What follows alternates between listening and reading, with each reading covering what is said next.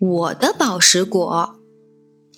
从前有一座正义岛，正义岛上生活着一群马特人，有勇敢无畏、力气大的杰利马特，也有胖乎乎、温柔宽厚、喜欢搞发明的波罗马特，还有机智、真诚、爱思考、面对困难不退缩的眼镜马特。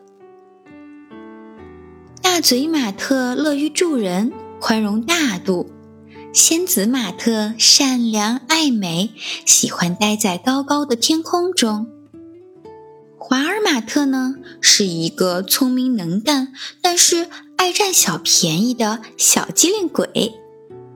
马特人每天要采很多的宝石果，可是宝石果树长得东一棵西一棵。从一棵树到另一棵树，得走不少的路呢。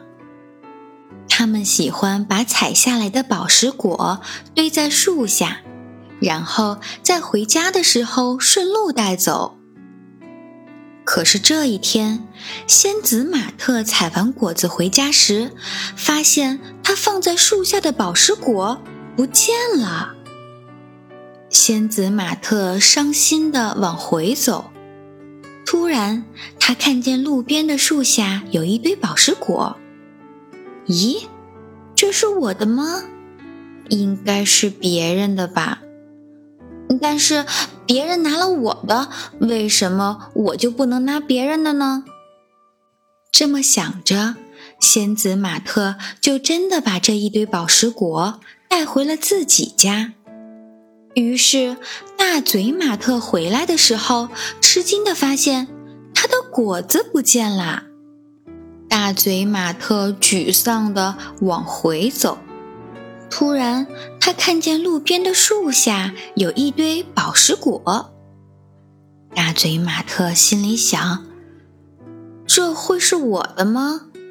应该是别人的吧。”嗯，但是别人拿了我的，我为什么不能拿别人的呢？这么想着，大嘴马特就真的把这堆宝石果带回了自己的家。于是，等杰利马特回来的时候，他吃惊的发现自己的果子不见了。杰利马特很生气，他愤怒的往回走。突然，他看见路边的一棵宝石果树下有一堆宝石果。他站在那里，认真的思考了一会儿。嗯，这是我的吗？应该是别人的吧。别人拿了我的，为什么我不能拿别人的呢？我就要把它们带回家。于是，杰利马特也拿走了果子。从此以后，正义岛上一片混乱。有的马特人门去拿别人的宝石果，要知道，拿别人的可比自己辛辛苦苦爬上树去摘省事儿多了。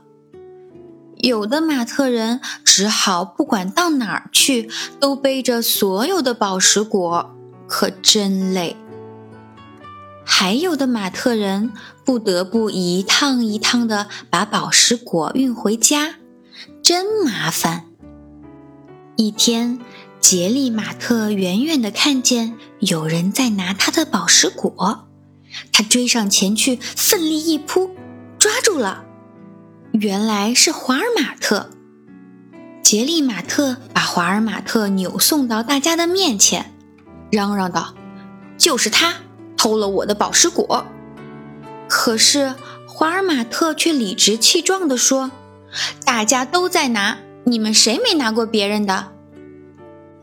们只好召开马特人大会。仙子马特说：“我的果子不见了，看见一堆果子，觉得也可能就是我的，所以我就拿走了。”大嘴马特说。我也不知道是谁的，就拿了。杰利马特说：“别人拿了我的，我为什么不能拿别人的？”其他的马特人也都嚷嚷着：“就是就是，我要再不拿，就得自己挨饿了。可是这样，我拿你的，你拿我的，真的是非常混乱呀。波罗马特、仙子马特、大嘴马特和华尔马特纷纷地说道：“我真的不想再这样下去了，太累了。以后咱们都别乱拿别人的东西了，行不行？大家都不拿，我也就不拿了。可是怎么知道果子是谁的呢？”丹利马特提了一个好办法。把名字写在宝石果上。最后，他们通过了新的规则：不能拿别人的宝石果，拿一个赔十个。一天，华尔马特不小心绊了一跤，宝石果被摔了个稀巴烂，他真是心疼极了。可是，一抬头，瞧见了前边有两个亮晶晶的宝石果。于是他就悄悄地拿走了。不过这次他又被抓住了。华尔马特抵赖说：“这本来就是我的。”可是大家走上前一瞧，宝石果上分明写着“大嘴”两个字。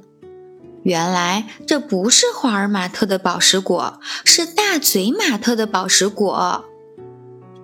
华尔马特只好按照规则赔了大嘴马特二十个宝石果。这会儿呀，他的心里非常的后悔，这个教训可是真的非常深刻了。不过从此以后，再也没有人乱拿别人的宝石果了。马特人终于可以放心的走更远的路，去采更多的宝石果。亲爱的小朋友们，这个故事告诉了我们什么叫做财产的规则。财产权利应当得到尊重和保护。大家要明白什么是你的，什么是我的。我们不能侵犯别人的财产，乱拿别人的东西哟，这样就违背了规则，会受到惩罚的。希望每一个小伙伴都能够成为正义的小朋友，好不好？